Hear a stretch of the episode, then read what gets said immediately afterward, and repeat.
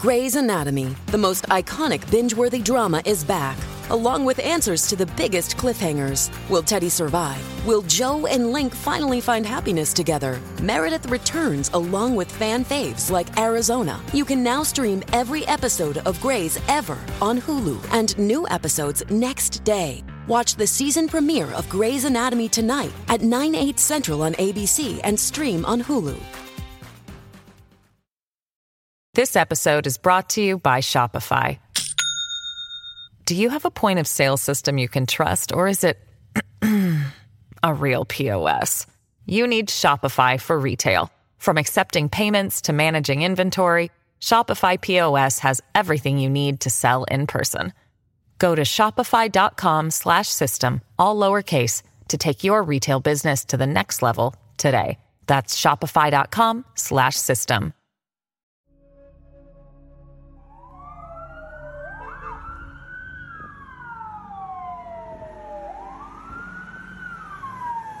Hello and welcome to the latest episode of Shattered Lives. Now it's been a busy couple of days, uh, busy week and a half, I would say. Uh, I had a couple of days off um, and kind of left Mick and the rest of everybody else to it. And uh, in the process of it all, uh, that GSOC story really blew up, didn't it? But uh, we've quite a lot to discuss even outside of that. So without further ado, I have to introduce our crime correspondent, Michael O'Toole. Hello, Michael. Hello, Chief Reporter Paul Healy. Very important. We all right. Enough of the love in. Call me a bollocks. I much prefer that. Yeah. Hello to the bollocks.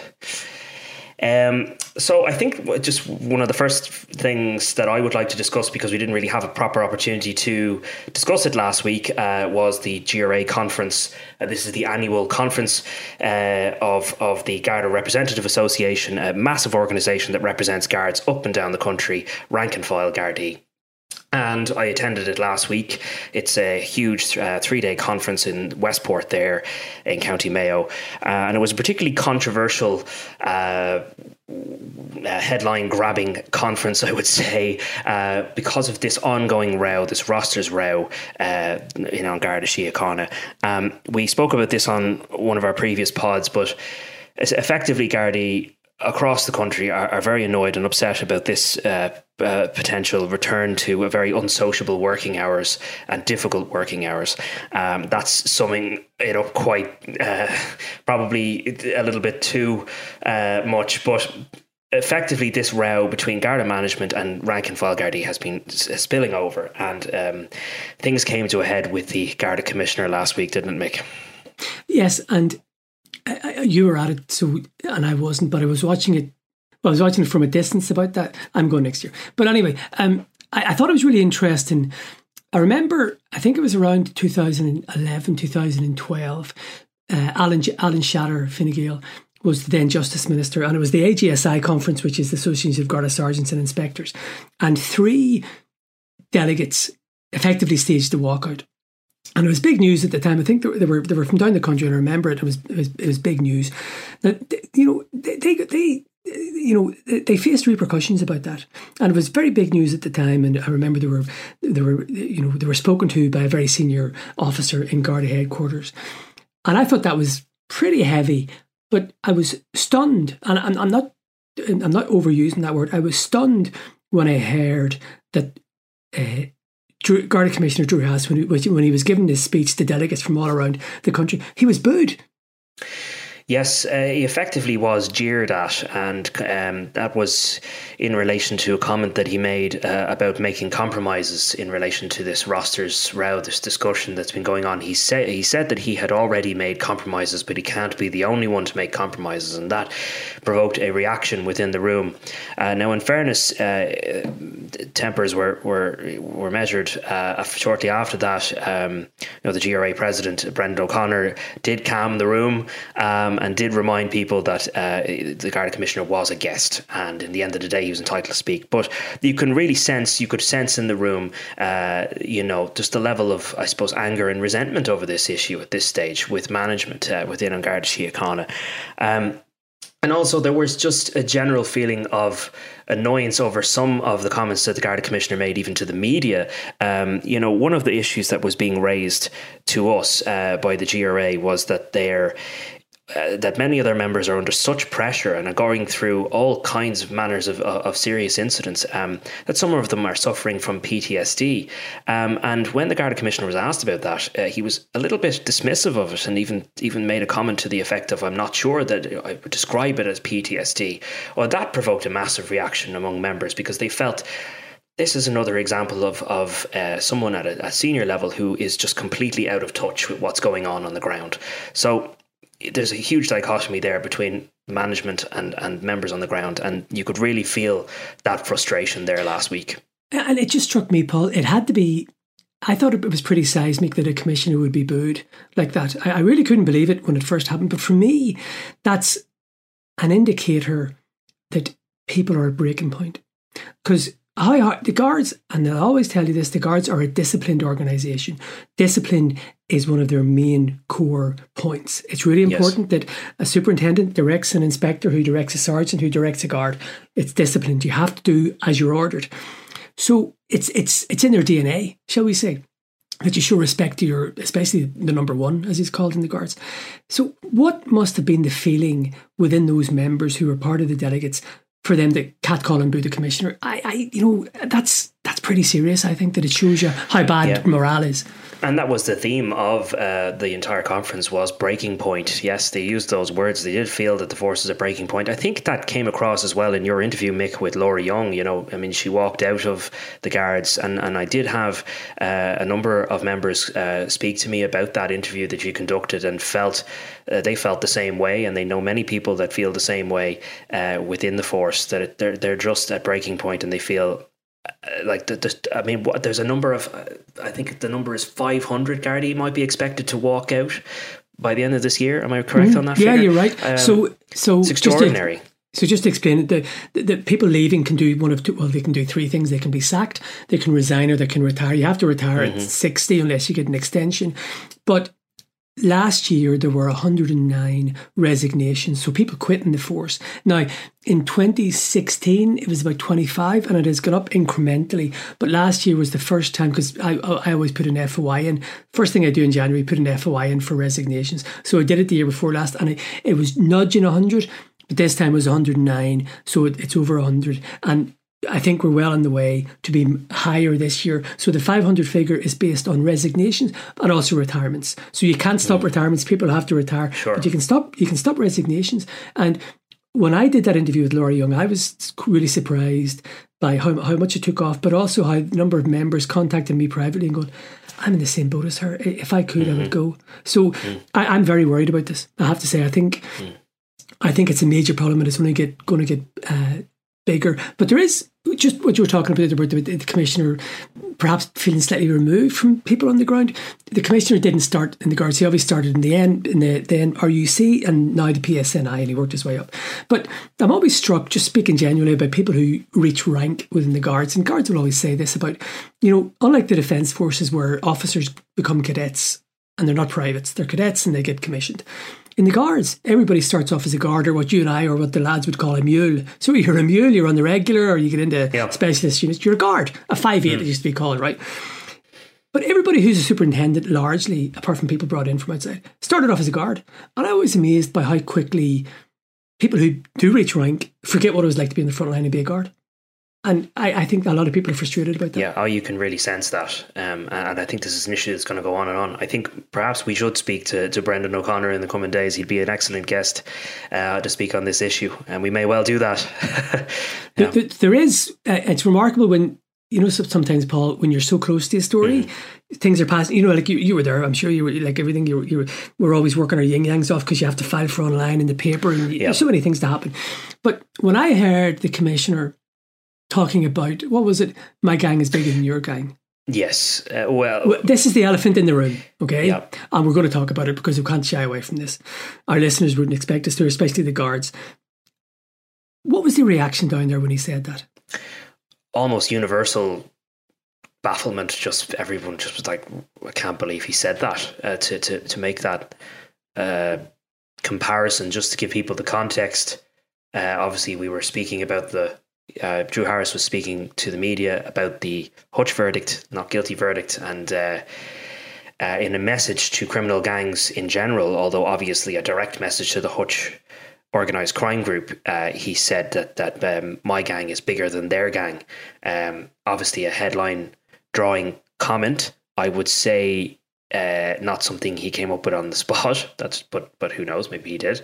Um, an extraordinary comment. I mean, obviously, straight away the reaction on the floor uh, among members was uh, just incredulous. I mean, people couldn't believe that he said it. But Brendan O'Connor, uh, president of GRA, did throw those words back at the Garda commissioner when it came to, um, you know, when it came to this this uh, rosters row and, and and being out of touch and that he d- he did finish his speech by saying, "Well, commissioner, throw your own words back at you.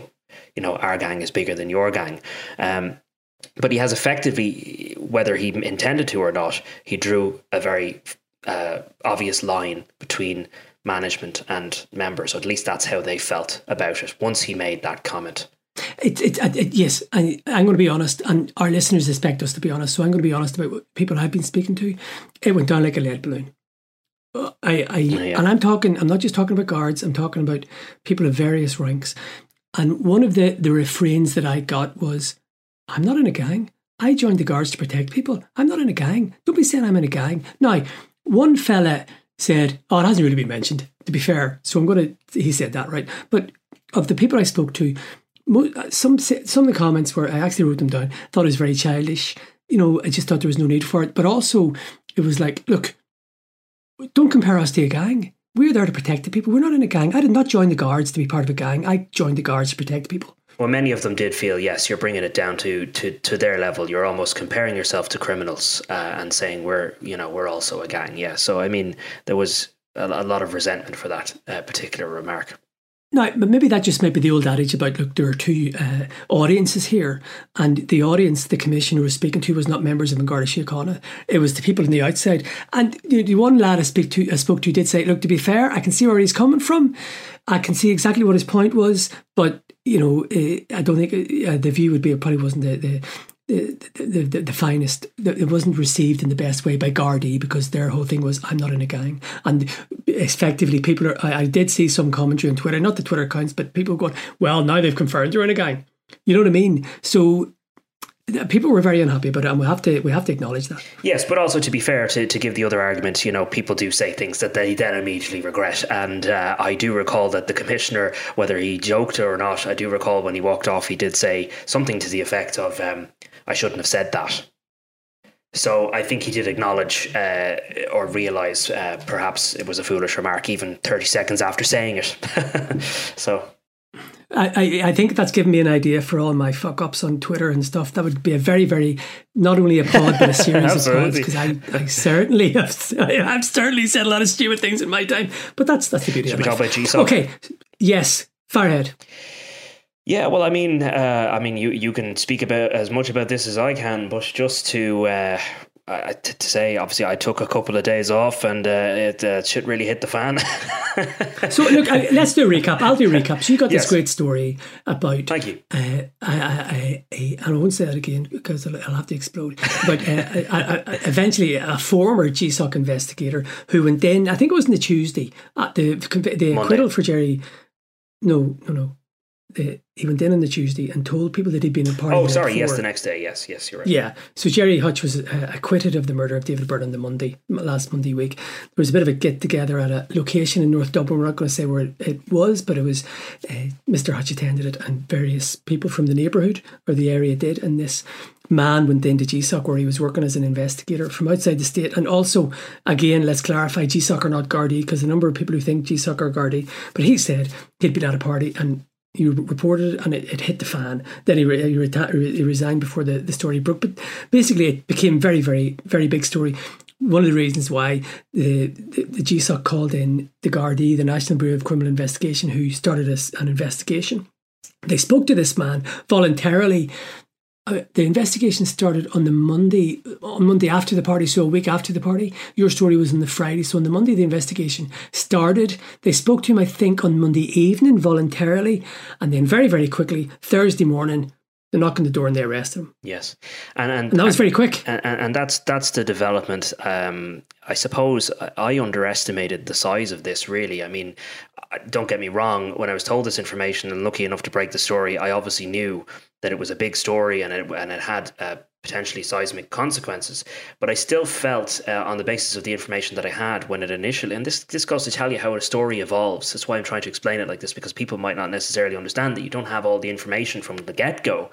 And the information we had was he attended, uh, allegedly, uh, t- said that he attended this party, and um, the initial information was that I was a, kind of an innocent explanation of I'm a neighbour and I got invited to a party and I, I fucked up and I, maybe I shouldn't have gone, but it, that there's no conflict of interest and um, there was an internal investigation, but he was supposedly cooperating with that. Um, but but once the guard the Gardaí got involved, and once it became a, a, a investigation into whether there was criminal wrongdoing, uh, it, it, certainly escalated. Uh, and then, uh, so I was at the GRA conference when I heard uh, that the, that there was going to be a Garda investigation after GSOC referred it to the guards, and then not long after that, uh, 24 hours later, he's under arrest. So that all happened while we were down at the GRA. So.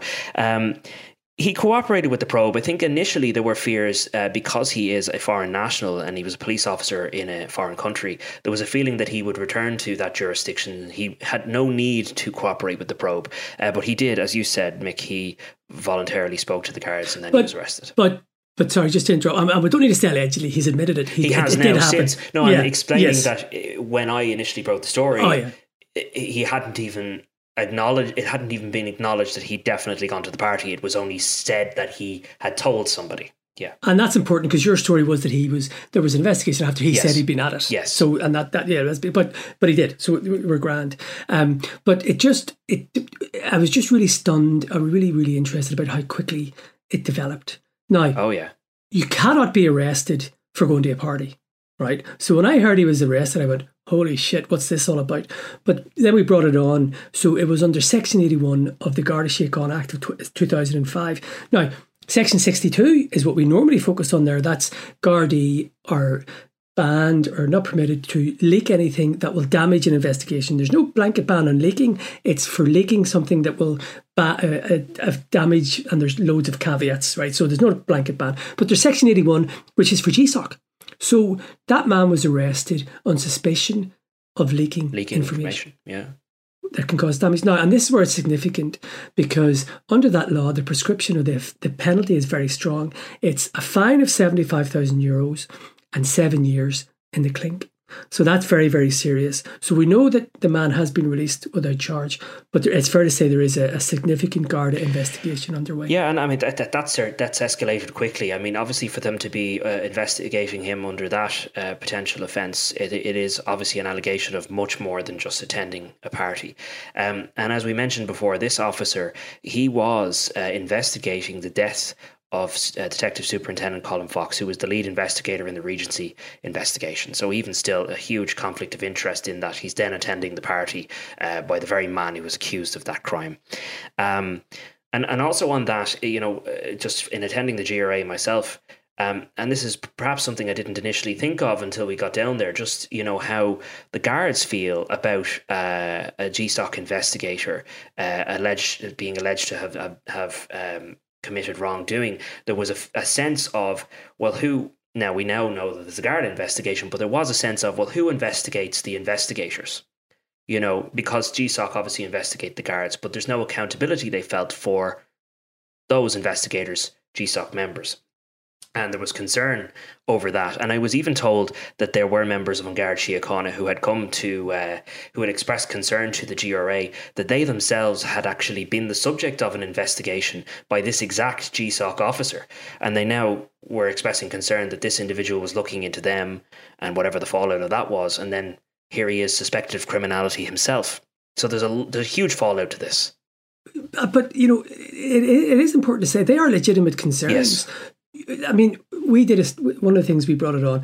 This man has access to a system called Pulse. Most people will know what that is. That's the Garda computer system. It contains intelligence. It contains loads of different facts.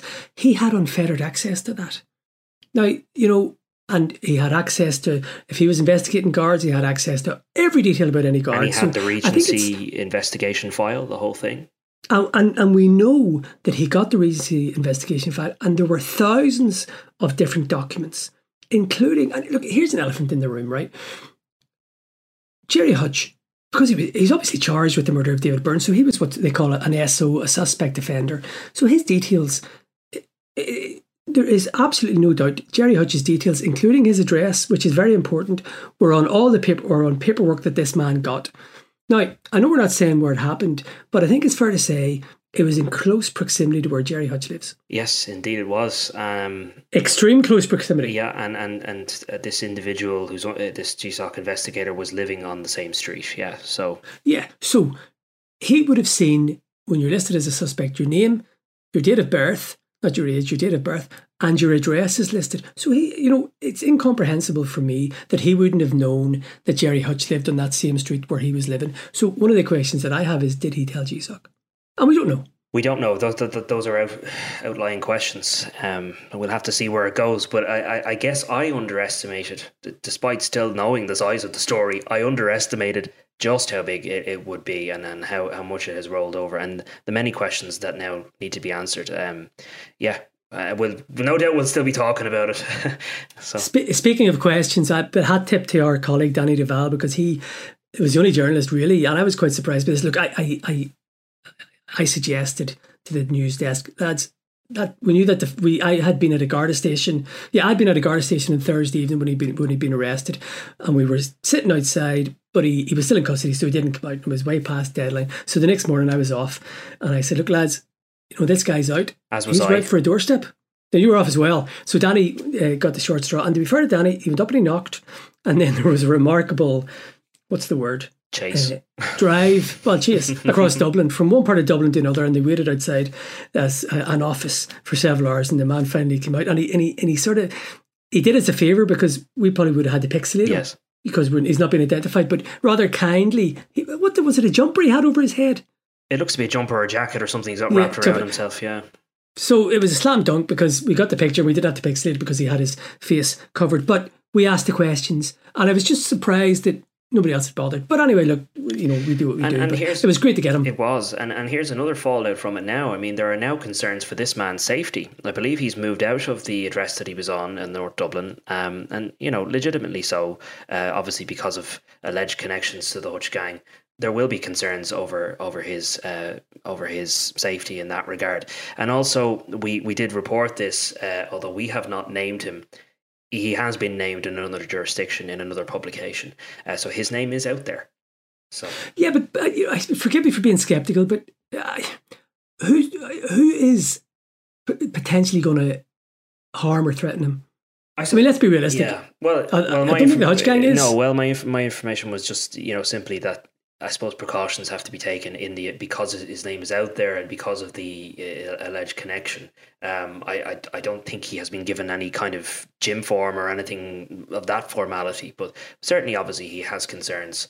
Uh, you know, in regards to his safety, given the fact uh, also he's moved out of the location that he was residing in as a result of this. So it's a huge fallout to this. Still don't know where it's all going to go. Um, obviously, there's a guard investigation now, and there's been calls for a separate independent inquiry in relation to all of it as well. And the Minister for Justice has expressed concerns, uh, other members of government. So, yeah, it's just been a huge fallout to it.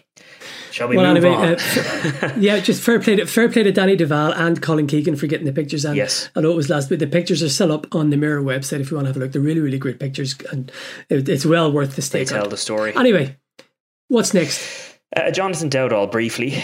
Uh, kind of fed up talking about Hutch and Dowdall. I'm sure people are also fed up, but there, are, you know, it's a it's it's just a story that keeps on going. And so the development that happened last week was that Patrick Dowdall, uh, Jonathan's father, was released from prison. He has served um, a portion of his two year sentence for facilitating the murder of David Byrne by booking that now famous hotel room for flat cap Kevin Murray.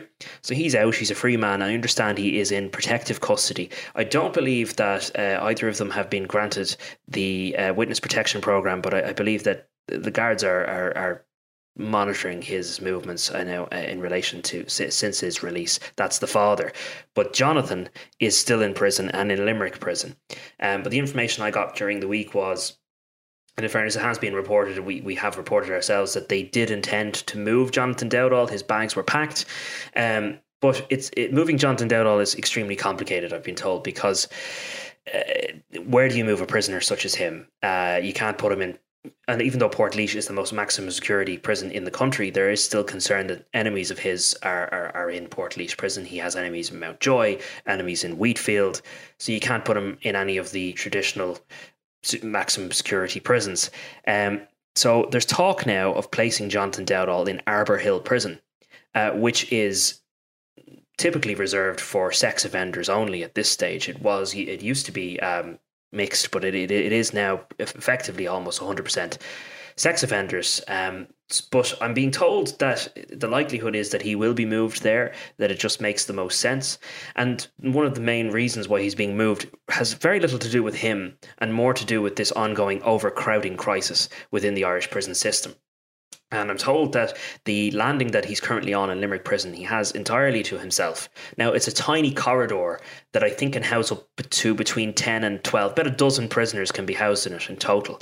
And at the moment, you've got no one other than Jonathan Dowdall on that landing. So I've been told, listen, uh, we need to move him because we can't have an overcrowding crisis and have one person on an entire corridor. So they want to shift him out of there so they can fill this landing effectively. But it hasn't happened yet um, because it, they're still having talks about it. And it, it may well end up that he's not moved to Arbour Hill. But at the moment, Arbour Hill has been selected as the most likely candidate. So Patrick's out. Patrick, the father, is out. Yes. Now, I, I wouldn't I wouldn't go down the road of calling it uh, protective custody. We don't have that. He might be in a safe house somewhere or something. Yes, yes. Sorry, it, it, he's yes. So, uh, you, you, know what I mean. Now, uh, that's interesting, but uh, um, and, and, you know, look, journalism is is sometimes a, a, a very difficult art, and it's very difficult to get information. You'd be of the belief that neither of them at this stage has been admitted to the witness security program. That's my belief. Yes. So that'll be interesting. Um, I, I, a couple of pods ago, I, I told you of my belief that it was unlikely that Jonathan would be entered. I did change my mind on that after speaking to various people, but it, it it's going to be. I, I just I don't think certain guards are overly happy about Dowdall being admitted to the program, but he'd probably have to. I think even as a duty of care, because imagine if they didn't, and you know for various reasons they didn't, and he's walking down the road and somebody tries to shoot him and shoots, you know, it'd be just be horrendous. So I think my view now is it, it's inevitable, grudgingly, but inevitable that yes, he will be admitted to. That may not have to happen, or they may not have to deal with that until the end of his sentence. So at the moment, it's just about what prison do you keep him in. Then he's going to have his appeal. Has been pointed out to me that Arbour Hill would be very handy uh, in relation to his appeal because he can just be taken straight up the road to the CCJ and straight back to the prison. Um, so, you know, but we'll have to uh, revisit the witness protection thing. And I think even if that does happen, we might not ever definitively know necessarily. And it will be illegal for us to identify where he's gone or where he is or at all. That'll be it. Yeah, it'll be the last you ever hear of him. Just before you move on, Paul, one, one thing came to mind. You mentioned Limerick Prison, and while you were at the GRA, there was another story that we have covered about Limerick Prison. Barbie Kardashian, one of two transgender prisoners in the women's section of Limerick Prison. I always made the mistake of saying Limerick Women's Prison. It's Limerick Prison. There's a women's section in Limerick Prison. I had to change that with the subs at the last minute because I'd realised. Anyway, so we've been writing about concerns about uh, her presence in that court, and we had uh, in that uh, wing, and we had explained that she's in a special area. She is with uh, women. She's with other women there. She's with another transgender prisoner. That trans other transgender prisoner doesn't cause any problems. And it's important to say that not a peep out of her. Can't be the same cannot be said for uh, Barbie Kardashian. And there is an investigation into her, and the allegation is that last week she threatened to rape female prison officers in the prison. Now, she did get what's called, you would know about this, a P19, which is an internal disciplinary process. And I heard about that. And that normally, in a case like this where you you know you threaten harm like that, you'd be moved. But there's no really to move her. They can move her to the Dóchas, but I think they're intent on keeping her in Limerick. But I did make further inquiries, and I did establish that the, the prison service has made a criminal complaint to the Garda Síochána. So they're now investigating this. So there's a criminal investigation into this. Now, she's in a lot of trouble. And I, was trying to figure out what the maximum penalty for threats to rape. I've, I've found people getting, you know, I think around eight years for threats to rape and kill, but I don't know necessarily about threats to rape. However, it's a it's an indictable offence. So you're probably talking at least five years for this, and there is a, an investigation under the way into this. But she is a massive problem. The other transgender prisoner isn't. There are natal women in the same landing as Barbie Kardashian and this other trans prisoner, but they are kept away from them. Barbie Kardashian is locked up. No other female prisoners go near. It was explained to me that she's at the end of the corridor.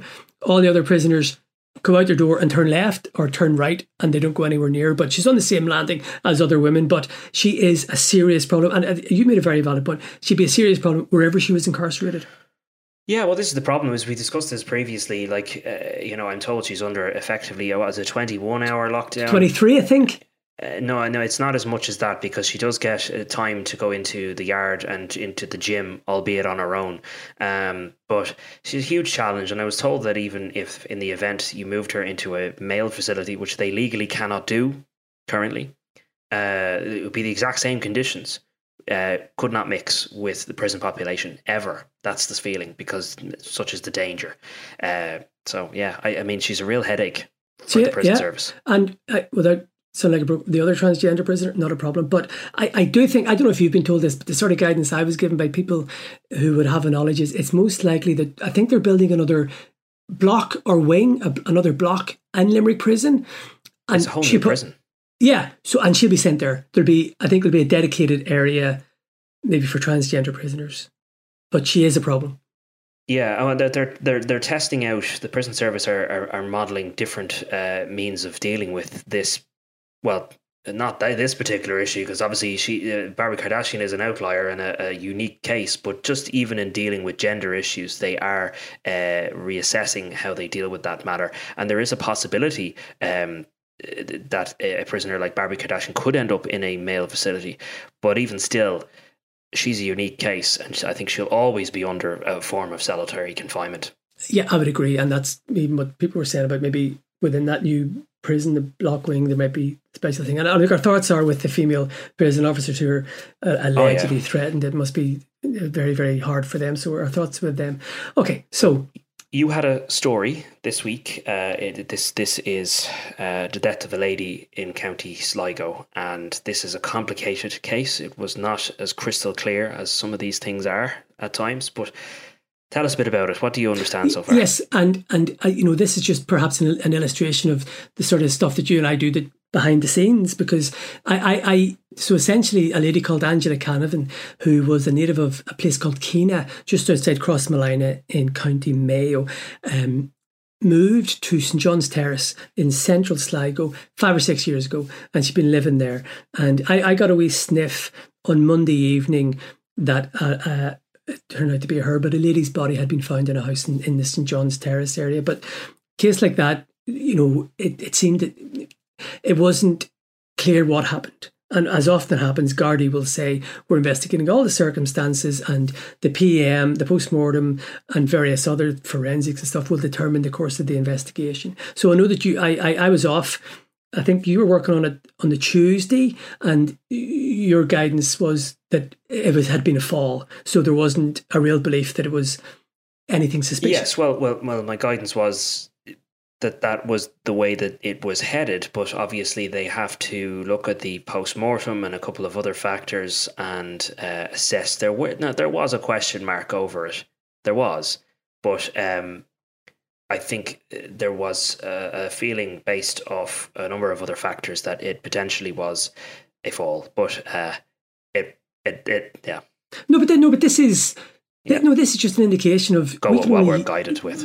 Do yeah. what we exactly, and we're not guards, and we're not in the conferences. So anyway, so the on the on Wednesday, yeah, on Wednesday, I, I I was back at work, and I was just chatting with somebody, and I was saying, what's the story with with Sligo is you know I, am told it's it's it's not suspicious and they went mm, wouldn't know about that. Uh, maybe veering the other way. So I did a bit more digging and essentially what has happened is she did suffer a fall and she was found with head injuries but God and the, the post-mortem was inconclusive. Now what that means is I'm not talking about this case but you know there was no you know overt one way or the other signs that it wasn't accidental or it was accidental. So it's inconclusive. It could have been this, it could have been that. But I think as the as yesterday went on, I think Gardaí did become more of the view that it wasn't an accident and that she may have been assaulted. And, and God love the poor woman. She had a bit of a hard life. Just talking to people in the area, she had suffered uh, a brain injury maybe five years ago herself, so her life had been quite hard the last couple of years. But look, it is one of those cases. It's it's it's very much still up in the air, and the guards would still say they're investigating all the circumstances. But I think the pendulum has swung now to be it being suspicious. So we'll, await to see developments on very that. good. And you had a very good chat. Uh, unex- this is one of these unexpected uh, mad stories. Uh, that, that you don't expect to happen, but it's an incredible story of someone, I suppose, turning their life around. So you did an interview with a man named Ian Maloney. Yeah, and it's remarkable. You know, we've spoken about your your your uh, GSOC story about these things just appear, and I was just somebody communicated with me a couple of days beforehand and sent me a screen grab of a page from Ian Maloney. He's a, a man, and he admitted himself he's, he's got more than around 100 convictions, including one for an armed robbery in which 1.2 million euro was stolen. Now, that was, I think it was 2008, and he, he got a, a good long stretch, 12 years, I think, for that. And we'd known him. His nickname was Mad Dog. Now, he's not very happy about that but his nickname is Mad Dog Maloney. And a couple of months ago, there was a story that he'd written a poem in uh, in, in honour of uh, a cellmate a cellmate of his died in the Midlands prison in 2015. A man called Eugene Cullen, who was serving, who was also in Maloney's from Crumlin. Eugene Cullen was from Crumlin, serving life for a murder, and he died a suspected overdose. And Ian Maloney fought for his fought to save him. He tried to save his life along with prison officers, but but he died. He was obviously very upset about that. But then, essentially, my source told me this guy has written a book of poems. So I chanced my arm. I contacted him and I said, "Look," and, and I think this is really important for journalism. It's not he's a convicted criminal, but that, you know, he's still a person. You know what I mean? So I contacted him and I chanced my arm and I said, Look, would you be up for talking about this? And he was. And I he he gave me some really great comments. He said, I'm trying to put this life behind me.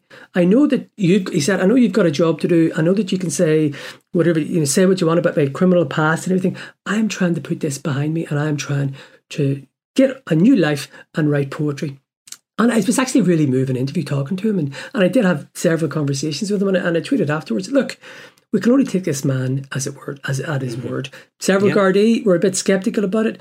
I per, but they did wish him all the best, and I personally wish him all the best. And I and I, I spoke to him after the story was uh, was printed. I'd, I'd been speaking to somebody who said, "Yeah, look, you know, he's got a hard road ahead of him." And I said, "Look, in somebody said this," and he said, "Yeah, but it's not going to stop me." So look, he was he was as the cliche goes extremely well known to Gardaí. Hundred convictions around that, very very serious ones. His name was all over the place. We would have been would have been one of our people we'd be have an interest in. But you know, I like the cut of his jib. I have to say, and I yeah. thought he was genuine. So please God, that, I hope it works out for him. Yeah, I mean, isn't that great that somebody, I suppose, can can turn their life around and maybe be an example to others, and also just in terms of crime journalism, you know, there often the criticism is you only ever highlight the negative, you know, the bad things. Obviously, crime is bad, right? But um, it's great that you could write a story like that, and someone can go on the record and tell a positive story of how they want to turn their lives around. It can be an example, maybe to others, that even if you have committed crimes, maybe even the worst crimes, um, that your life is not over and that you can turn it around. So, um, taking him at his word, obviously, hopefully, uh, Mr. Maloney is a is a is a credit to himself and to others, and uh, an example to others. Sorry. Um, so yeah, great story. And and I would one thing that I was happy about that he I think I'm not breaking any confidence. I think he would be happy enough that the story was fair. We have to talk about his convictions. We can't not talk about his convictions. Yeah. But we we gave him plenty of space in which he talked about his regrets. He talked about how he got into crime. He, I mean, we agreed that he wouldn't talk about the person. We wouldn't name the person, but he did suffer a bereavement when he was in his mid-teens, and it devastated him. And he was honest, and he said it turned him to a life of crime. He hadn't been involved in crime before that. So I thought it was very moving, and I was happy in that he accepted the story was fair. We weren't going to shaft him, and you know he has a, understandably, he has a a, a, a vision or a sort of a, a, a, belief or a view of crime correspondence. That's no problem, but hopefully he can have learned something, and I certainly did. So I hope it works out for him. Absolutely. Um, shall we leave it there? I think we've discussed a lot of topics, but yes, uh, that was a great chat. There's plenty more going on next week, no doubt. Just to flag that on Monday, uh, the Hutch trial, uh, the Hutch trial may be over, but the trial of Jason Bonney and Paul Murphy is not. Uh, we will be hearing the the sentencing hearing for both men next Monday. Um, so I'm sure we'll cover that. I'll definitely be sitting in on that, and we'll see whether there's anything that probably will be worth discussing in relation to that next week. Okay, thanks everybody. Thank you.